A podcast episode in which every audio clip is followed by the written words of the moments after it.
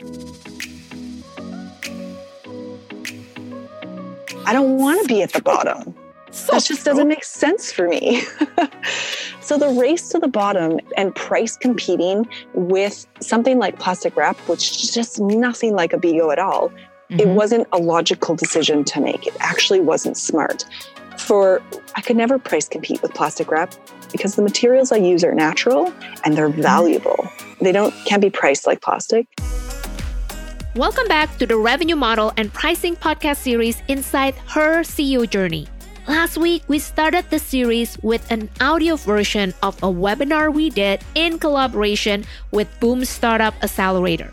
The webinar was hosted by yours truly, Christina Shahli, and Tara Spalding, the director of Boom Startup. In the first episode of this series, you learn the six key components of the right revenue model and how you can translate those six components into the right financial model and grow your business in a sustainable manner. You're listening to her CEO Journey, the business finance podcast for mission driven women entrepreneurs. I'm your host, Christina Shahli. If you are new here, a big warm welcome. If we are not connected on LinkedIn, please reach out and say hi because that's where I hang out and share my business finance tips. If you have been listening to this podcast for a while and you are a regular listener, I want you to know I appreciate you. My podcast won't be around without your support. This is a free weekly show where my guests and I want to inspire you to balance between mission and profit, to create an impact in this world, and to achieve financial equality through your business for good. Starting from today's episode and over the next few weeks, we are discussing pricing and unit costs. Today's episode is a rerun episode from 2020.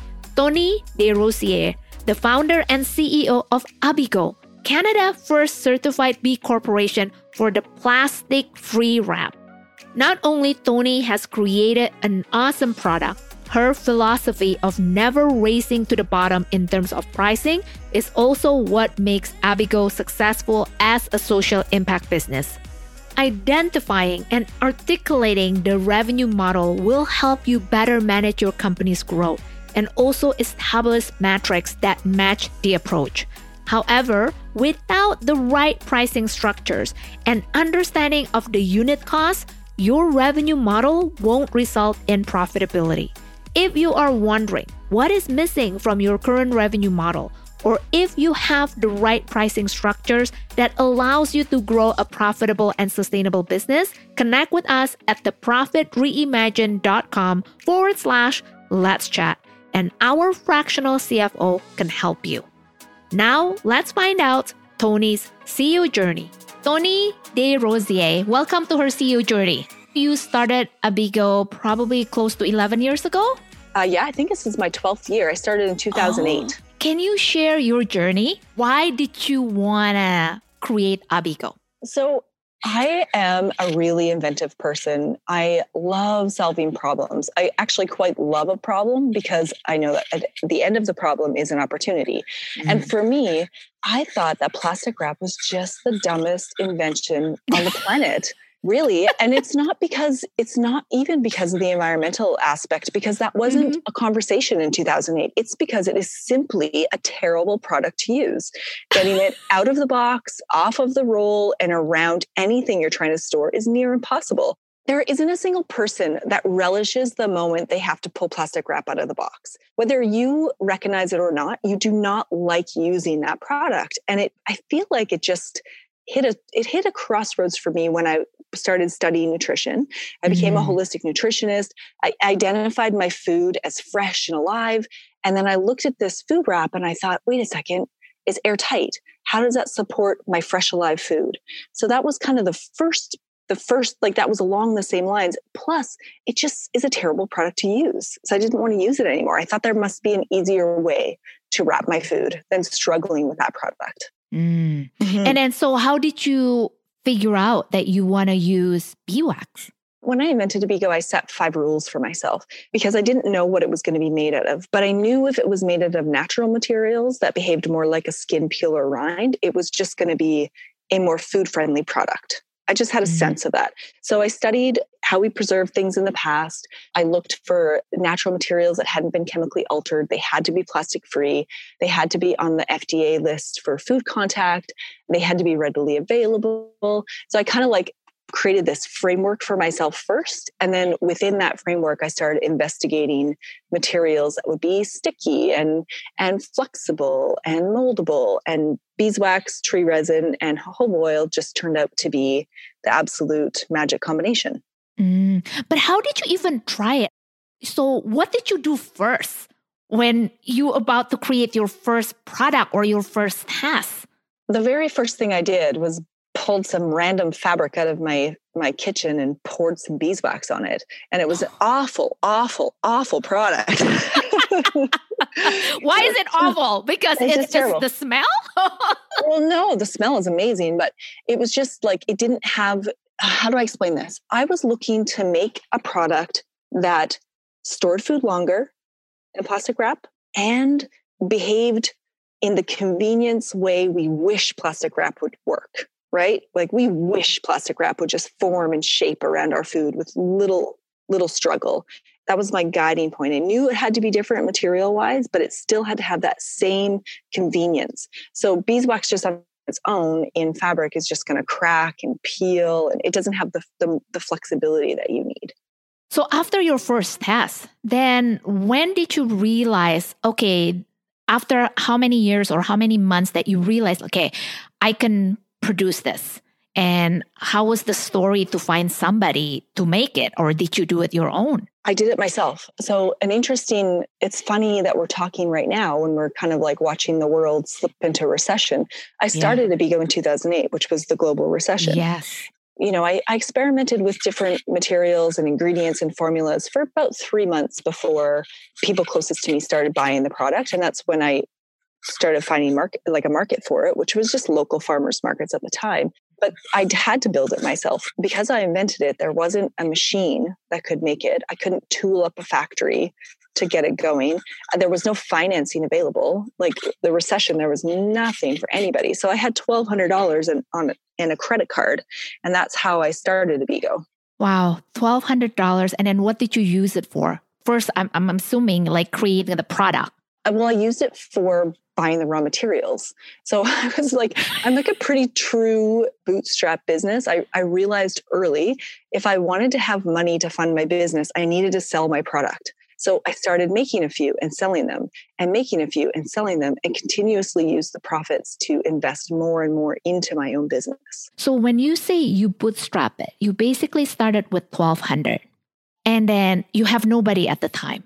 You're doing it all all on your own, no employees, is it? No, it's my mother would help occasionally and my husband would help as well. But no, okay. it was just it was but keep in mind when I started Abeego, I was only selling 40 of them a week. There wasn't a market for it. Oh. Right? so going oh. back to 2008, yes. There wasn't the environmental conversation we're having today and there wasn't the plastic free conversation that we're having today and it and people weren't banging down my door to buy a new food wrap. So it was a slow organic growth in the beginning. And then, so how long does it take you from that beginning to a point where you know you can have a company that disrupt the industry one and also it's profitable and then you know maybe support your lifestyle how long does it take you i feel like that didn't really happen for me until around 2015 so oh. it was a oh. really long time what was the challenges during that time though we have a lot of really preconceived notions about what it means to invent something and bring it to the market and blow it up, right? Like we all mm-hmm. see these brilliant unicorn companies, but for mm-hmm. every brilliant unicorn companies, there's like 100,000 amazing ideas that never mm-hmm. see the light of day because the market isn't ready for them. And that's that was just the case for Abeego. In 2008, I knew Abeego would be a massive idea in the future, but the market wasn't ready. So good ideas do not become viable until they intersect with a ready market. You can fight as long as you want, but a good idea and a, and a ready market is when products take off, in my opinion. Between 2008 and 2018 or 15, I had a full production facility and I had employees and we were making the product and you know in a very handcrafted way and we were investing in new equipment and innovating in our space and continuously growing in a really sustainable way. We weren't making huge, huge revenue, but we were doing quite well for the state of the company for sure. You have your own warehouse and then after that you you also have to purchase equipment and then you have employees. How do you fund that? This is an interesting topic because where i find myself today in like this covid pandemic state where you know businesses around me are just collapsing i realized that i had some really early intuition around how i wanted to grow a business that is saving me today. And the reality was i did it through profit. I made sure that my product had a good profit margin and then i continuously reinvested that product or that profit to continue to grow the business. So did it mean that i had to move a little bit slower in the earlier years? Absolutely. But mm. in today i'm i'm protected i'm funded i'm self-funded i have a profitable business that allows me to continue to grow sustainably and weather an incredible storm what do you think in terms of understanding your finance, in terms of balancing between profit and making an impact, how do you do it, Toni? I think they go hand in hand, to be honest. I do not relate to the idea that if you are going to be a, a company for social good, mm-hmm. that you shouldn't make a profit at all. I think it's quite the opposite. I think if you want to change the world and you want to have a positive impact on your community and your province and your country and the greater world, you want to think about building a profitable business because a profitable business has funds to invest outside of itself in a greater sense. How do you look at your financial information? I would, you know, do like my profit and loss and review my balance sheet. And I had like a pretty rudimentary cash flow projection because I had to. I had very little cash. So, mm-hmm. I mean, I really only had to project like two months out because that's when the cash would be gone. But I would, I always just looked at it from a costing perspective. I feel like a lot of times when businesses start out, young with a new idea and a new product, they don't price it properly. They don't price it for sustainability and they don't price it for scalability. So in my case, I priced Abeego from day one at the price that I that I knew when the market was ready to accept it, it was going to be a good price. I knew it gave me margin to allow for my B2B partners, my my retail partners. I allowed there for a margin for distributors, even though I didn't have distri- distributors at the time. I just made sure I priced in my scalable my scalability plan from the beginning. And the benefit of doing that in the early days of Abeego was that it cost me a lot of money to make Abeego in the early days. But then as I improved my production processes, my cost of goods and my direct labor costs started to decrease, which allowed me the space to start bringing in my retail partners and my distribution partners. I was very strategic in the early days. So I'm assuming here that when you price your product, you basically taking your cost, every single cost that you have, and then also you added profit margin. Yes, absolutely. I added a profit margin and I, I made sure that I I worked it back from the cost that I believed the customer could could accept. And then I worked it backwards to my cost of goods. And between those points, I reviewed like if I was going to sell to a retailer, they're going to need a 50% margin. If I'm going to sell to a distributor, they're going to need a 35% margin. If I'm going to build a massive production facility, I'm going to need a production margin. And I kind of built all those margins in early. And, and the reality was in the early days of the Abeego of building those margins in, I really needed those all to grow because my production processes were so inefficient. But as they became more efficient, it freed up more cash and allowed me to bring on different levels of partnership. In one of your interview, you said you never uh, believe in race to the bottom. which is I love, which is I love. I never heard anybody say that, yeah. especially at the very beginning of your journey. Where did you find that courage? And then also, where, how did you even sell it to the market?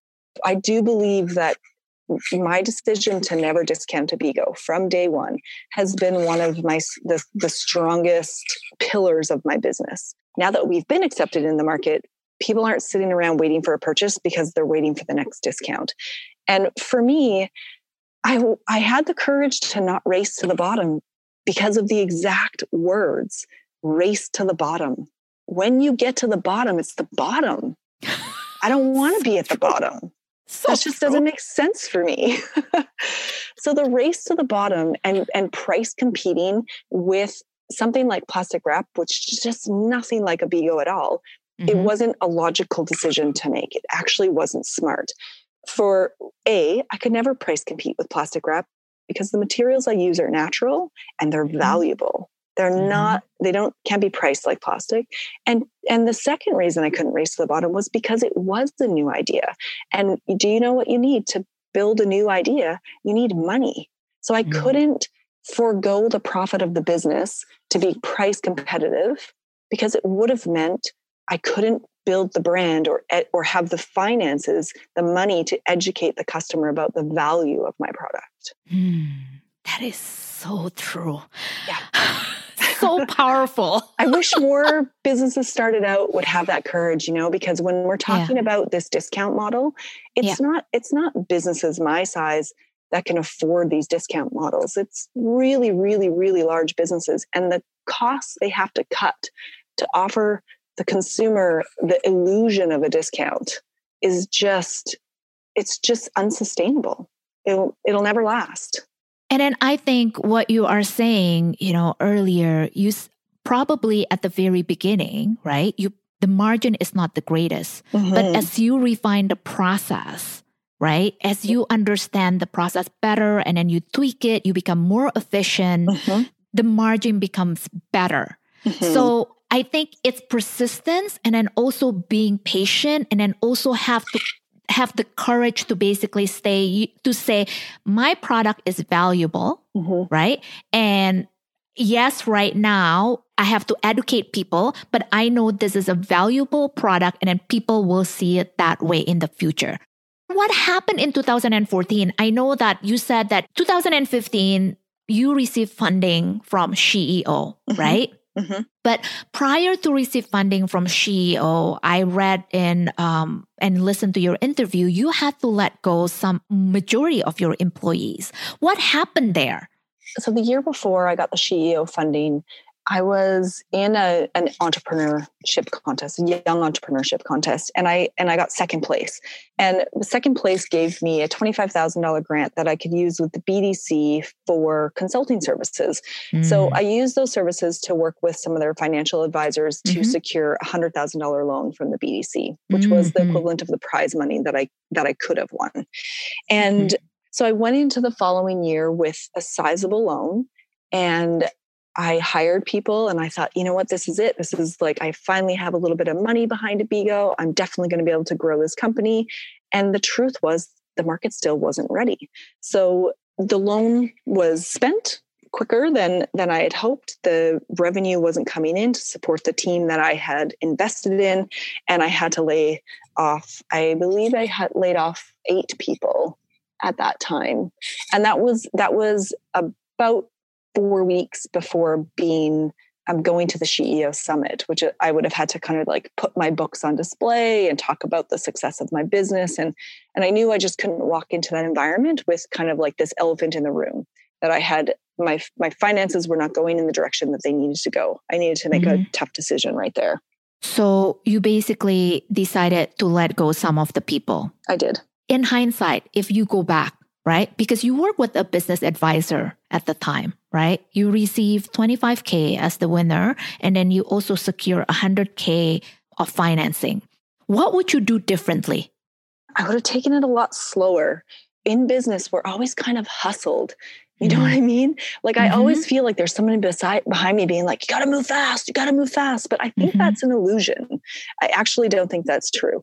I think what's really important is that you make sure that you have a really strong foundation to leap off from. The core mm-hmm. issue that I was facing at that time was that Abeego really needed to rebrand. That was the most important thing I needed to do at that time. Instead, I hired people to kind of grow the company, which was the wrong move. I should have used the first round of of financing to do the full rebrand of the company, which included all new packaging, photograph, website, just all of the foundational stuff. Because mm that that was what was my bottleneck my bottleneck was the the the look and feel that Abeego had at the time was slowing my production down. And so it was costing me too much money to produce the product. It was creating too much waste. And to get past that, I had to go to the point of having my fabric with a repetitive print. And so that's what I would have changed. I would have spent that first chunk on the rebrand and kind of retooling my my facility. Were you reviewing your financial process at the time and then did you find a benefit of reviewing fi- your financial process? Absolutely. I love reviewing my financial process all the time. I'm quite obsessed with it. If I didn't have a really clear picture of my cash flow, I probably could have gotten to a really desperate position before I had to lay them off. But I knew that the I knew that the the tipping point, the cliff was coming in advance because I had good cash flow projections at that time. So I was able to do it quick and, and kind of save the company ultimately. Okay. So what happened at the SheEO then? So then SheEO is a for those of you that don't know what SheEO is, it's mm-hmm. a it's a funding model that funds female led businesses that are working on the world's to-do list. So products and, and companies that are really tackling major, major problems and coming up with a solution like Abeego food wrap or mm-hmm. you know different products like that. And what they do is they have a activator funded model where many, many other women from Canada and US and around the world put $1,000 into a fund and and it grows this particular fund that a certain number of ventures have the ability to draw on as a loan. And I was selected as a venture in 2015 and the loan is a zero interest loan. There's 0% interest loan. I believe that the loan was not assigned by anybody. It's like the collective, the the winners, the ventures for that year. I think ten of them, right? There was actually five of us. Oh, so the first year there was only five. Yeah. Okay. So five of you basically make the made the decision who's gonna get what. Is that correct? That's correct. Yes. So we there was $500,000 on the table and there was five ventures and they sent us to a retreat where we worked with two world-class coaches to kind of work on some some business strategy and some kind of like emotional wellness. And then after the two day retreat they sat us down at a like basically at a kitchen table and the five of us worked out how the money would be divided. And the two rules are it couldn't all go to one venture and it couldn't be split evenly those were really the only two rules beyond that we determined how the funds were divided and we also never shared who got what share because Ooh early, right away, everybody just wanted to know who won, who won, who won. And that's just mm-hmm. not the model of SheEO. It's not about winner takes all. It's about a mm-hmm. collaborative mm-hmm. way of using funds to grow many businesses. So you're saying that nobody knows what each person get? I mean, between the, outside the five people. Is that what you're saying? Outside the five people, the business coaches and Vicki and her financial team. Those are the only people that know who gets which what percentage of the fund. So the activator basically do have don't know like what do you get and then what the other ventures get. They just know that it's five hundred thousand dollars Canadian in the pot, and then that is being divided among the five ventures. Okay, so how important financial information in that whole process? what did you guys use to determine like the amount of money that each of the venture receive? Every venture group kind of develops the process. Mm-hmm. Our process was, you know, we did our first round around the table where everybody did their pitch. So it was like real, like, you know, high energy. This is who I am. This is what I'm doing. This is how I'm changing the world. This is how much money I need to do it. And this is how I'll spend it. We mm-hmm. went around the table once that way. And it turned out that between the five of us, we thought we needed $850,000. uh, there was only 500. okay. So, so, we went around the table again and we really discussed everybody's financial outlook, our cash flow projections, our profitability, our debt equity ratio, just like really understanding not only like how much money do you think you need, but how much money can you afford to take on? How much debt can your company actually afford?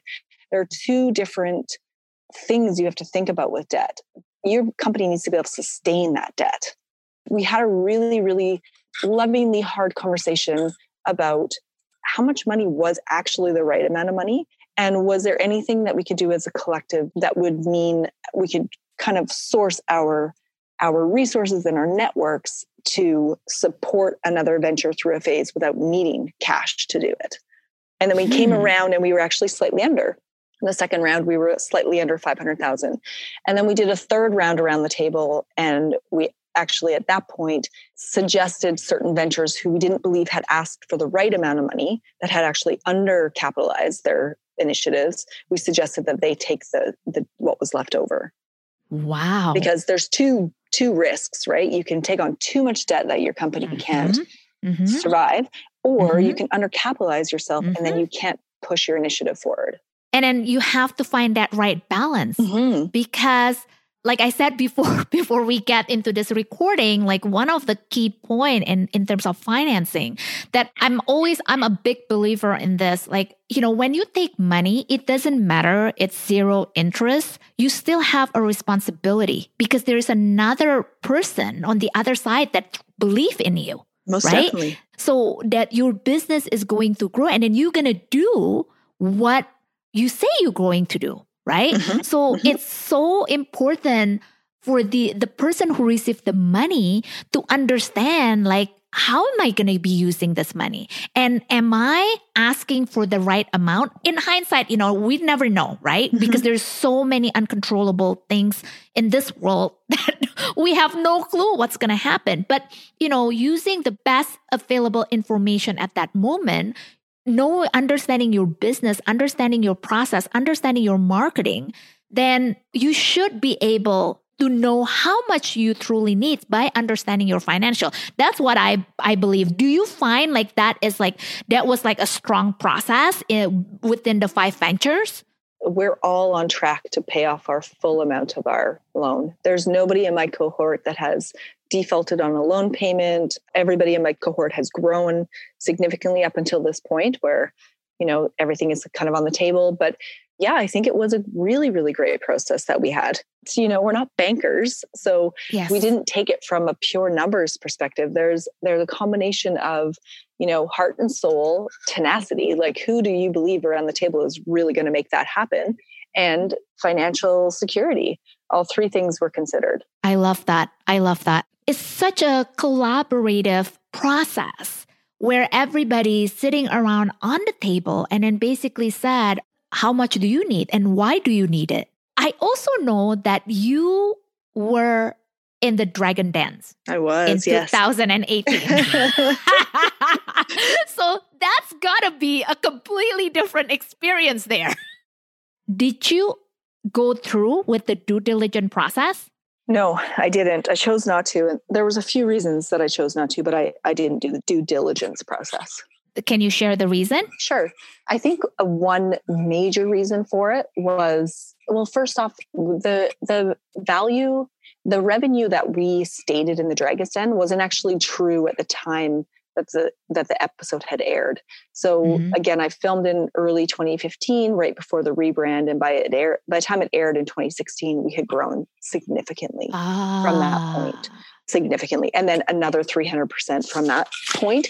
So I knew going into the Dragon's Den that my rebrand was going to change so many aspects of my business, and so that valuation wasn't realistic. The second mm-hmm. reason that I mm.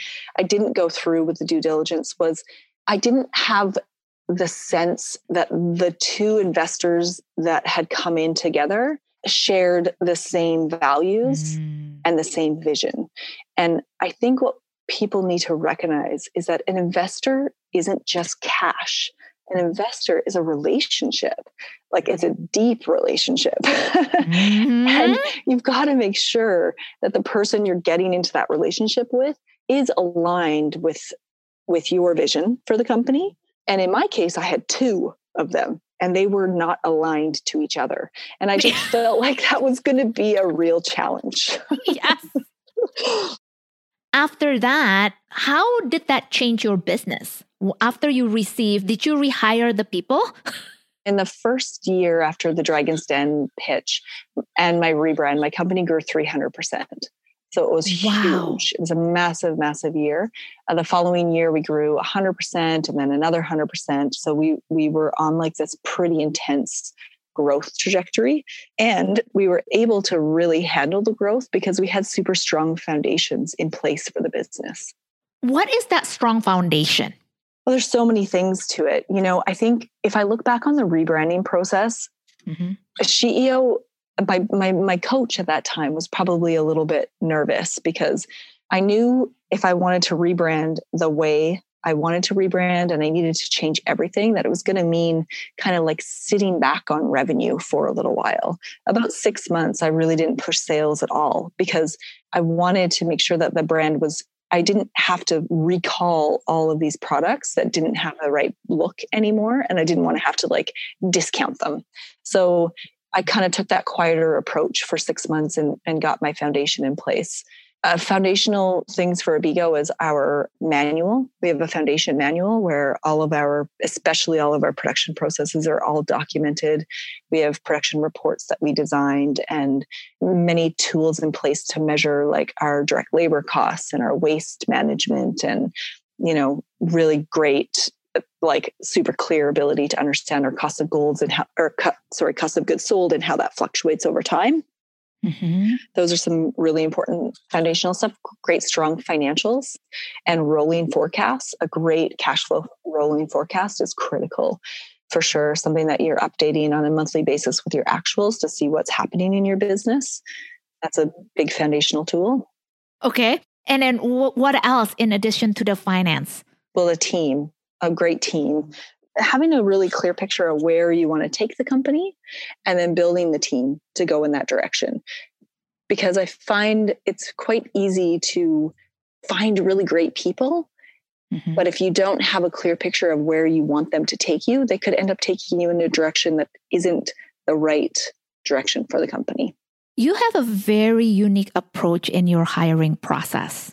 So I believe that one of your promise or what you believe your core value is you want to pay your people a living wage mm. right yeah. so what does that mean i mean this goes back to the idea of where profitability and social desire meet right so from day one of Abeego i wanted to make sure that no matter what kind of company i built that the people that worked for me at the at the lowest level of the company everybody is as important as anybody else but at the kind of the production level which is usually a low income position we're being paid a living wage to make the product. And that came from the fact that i struggled to build this company making almost no money for a really long time. So i felt what that felt like to be well below what would be a healthy income for myself so I always knew that I wanted to do it. I just didn't know when it was going to be possible. And it was last May, I think, that I just I just didn't feel like I could wait any longer for when it was going to make the most sense to move in that direction. And I just made the decision at that point that everybody in my company would earn 2050 an hour, which is the living wage in Victoria. And I just felt like I'm going to make this move now and then I'm going to figure it out figure it out financially. And i and i did and it turned out it was actually a really really positive thing for the company because i had struggled to hire production people in mm-hmm. victoria. And a lot of my friends who ran businesses were having troubles hiring you know kind of like that low income employee. And it occurred to me that it's hard to find people to work in that for that wage because they can't afford to live if they're making that like a you know a 15 even $15 an hour is just not enough money and so I, I we moved to the living wage we ran our first ad to hire new production workers a few days later and we had 300 applicants within the first i think five hours we had to pull the ads down we had so many applicants Wow. So it's not that the workers aren't there. It's just yeah. they have to make enough money that will allow them, you know, really just the basics. A living wage is not luxurious by any means. It just means they don't have to choose between food and gas or food and childcare or, you know, food and sending their kid for extracurricular activities. That's really all a living wage is. And it, does that mean that you are paying above the hourly rate over in Victoria? Uh, yeah, I think the minimum wage in Victoria. I always paid over the minimum wage. I'll just mm-hmm. be clear. I think the minimum wage here is like $12 an hour or something. Mm-hmm. I was always well above that. And now we, now the starting wage at, at Abeego is 2050 an hour. So here's again though, here's again, I'm interested to know because you said you just have to make the move, right? But at the same time, that is making an impact. How do you balance that between the profit and making an impact? What did you look at? And then you just said, you know what? I just gonna do it. Yeah. Well, I reviewed kind of the overall profitability of the company. The the company mm-hmm. ha- has had some cash reserves and had had been profitable the, the year or two before and mm-hmm. looking forward i knew that was going to continue so that was i mean that was the I didn't I didn't break it down to like the absolute cost per unit, like what would this direct labor. I mean, I did. I reviewed it on like what would be the direct labor cost and what would that change for the cost of goods, the product, mm-hmm.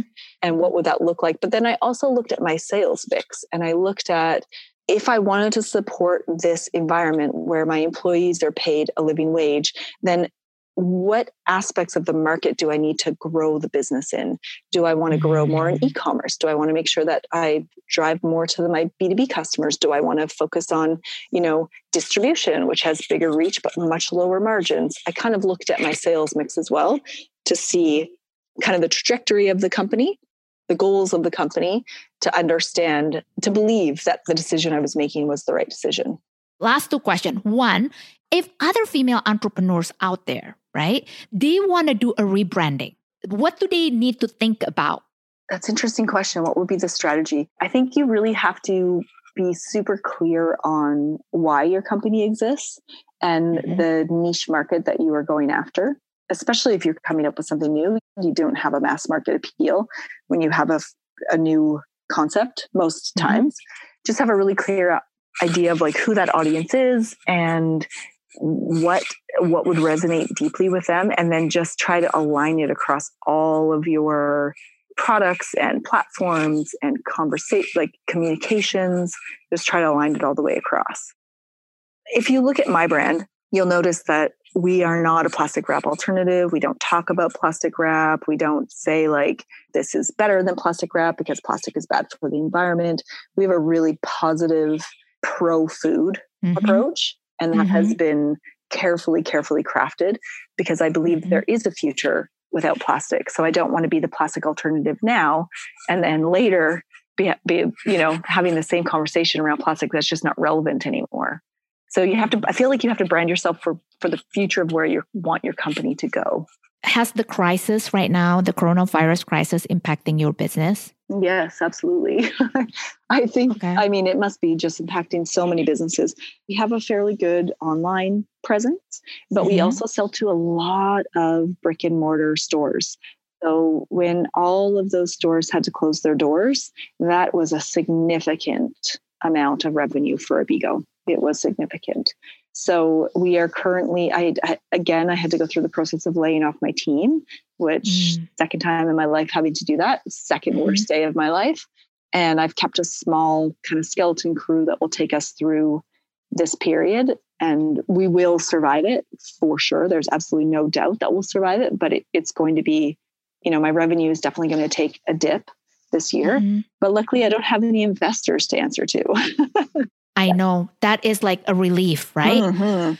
I, I can only imagine. So, are you taking any of the government funding at all? Toni? Yeah, we're looking into the government funding that makes sense for us. Uh, for sure, the wage subsidy will probably be the the biggest piece for us. Mm-hmm. And so that's what we're we're looking into kind of the application process. We definitely qualify. We've certainly lost more than 30% of our revenue. So the wage subsidy is one area that we're looking at. And then just more than anything, it's just been like talking to my partners about deferrals and like operational cost reduction anywhere kind of on the P&L where we can reduce costs. That's we've been very aggressive with that. And to be honest, it needed to be done anyway. We had gotten a little bit too bloated with our expenses and they needed to mm-hmm. be reviewed. It was a really good process for us. See, that's interesting because I would hear businesses said that why is it always expenses? Why it cannot be anything else? Like why you cannot say that I gonna increase my revenue or you gonna pivot for something that is revenue? personally, it depends what business you're in, I suppose. For us, we do have the ability to increase our revenue. but I feel like there is a certain timing for a move like that. So, in the first few weeks of this COVID pandemic, was not the time to pour a bunch of money into ads telling people to buy food wrap. Like there's a certain sensitivity as a business that I think that you have to have in understanding how to communicate to your market. And it's not always sell, sell, sell sometimes it's just being like a steadfast friend that they can trust. And our approach was to be quite quiet, especially on the, the ad front. And we were more focused on helping people understand how to get the most out of their food, whether they had Abeego or not. So, how do you make that fresh food that you're only getting once a week last as absolutely long as possible so that you and your family are protected from having to go out into the, the public? That was really our our main approach. The first thing that you do is basically you're going through your expenses and then you're talking to your partners. I'm assuming when you say partners, that is the brick and mortars and then also the suppliers. Like, I, I wonder, another thing that I wonder is your supply chain. Like, how is that getting impacted? that was the very first thing I did actually was to reach out to my suppliers and secure my supply chain. So I have very very strong relationships with the people that supply supply my raw materials mm-hmm. and they were my first calls. And luckily for me I have a very good supply chain and I'm secured in that way. Plus, I've got a significant amount of inventory right now that can sustain us for some time, even if there was a disruption in my supply chain. So we're sitting in a safe position where that's concerned. And then I reached out to kind of my financial providers, so my my banking, my bank manager, uh, my account manager, those those type of people, just to find out what kind of deferrals were in place and any additional financing that would be available should I need it. So that is a very interesting point that you said. Okay, I went to my bank, your financial institution, and then basically talked to them. What are my options? right? There are so many other financing out there. You can work with your financial institution and then see what is the best fit. You're not looking at it only one option, but what are the combination of option? And then that is going back. I'm assuming that you understand your finance. You understand where you stand over the next few months. Maybe I don't need the money now, but definitely I'm going to need the money in two months, three months, whatever it is, right? Yeah, you want to find out what's available to you before you need it right? Exactly. Are you looking only short term right now, Toni? Is it only three months or is it you're looking at like six months, 12 months from now? Uh, yes. Uh, yeah, I'm I'm projecting out what it would look like if we're we have, we're seeing a reduced revenue for at least 12 months. Perfect. I love that because a lot of people right now are looking at only short term. Toni, thank you so much for being here. Where can people find you? You can find us at abeego.com. Um, we're mm-hmm. really active on Instagram. So if you follow along at Abeego on Instagram, we're going to teach you all kinds of ways to extend the life of your food, and that's going to extend your money. when you save food, you save money. So yeah. Um, yeah, just check us out there. And I absolutely love Abeego and I use it for my, you know, my produce over here, mm-hmm. and then mm-hmm. I need to buy more because yeah. and it's just amazing. It's amazing. And I highly, highly encourage people to take this approach because it's just, Toni is right. Like, I mean, even like uh, avocado, that is like normally become black like in a day if you put it in a plastic. Yeah. This is like lasted longer than that. It could be like five days, six days. Absolutely. Then it's just stay fresh. so anyway, Toni, it's an absolute pleasant to have you here. Thank you so much for your time. Oh, it was great. Thanks a lot, Christina. And that's bring us to the end of another episode. Thank you so much for listening to another episode of Her CEO Journey, the business finance podcast for mission driven women entrepreneurs. When you are ready to grow to the next level and seeking a finance team and a fractional CFO who are all in on your mission and can help you maximize profit to make a bigger social impact, connect with us at theprofitreimagine.com forward slash let's chat.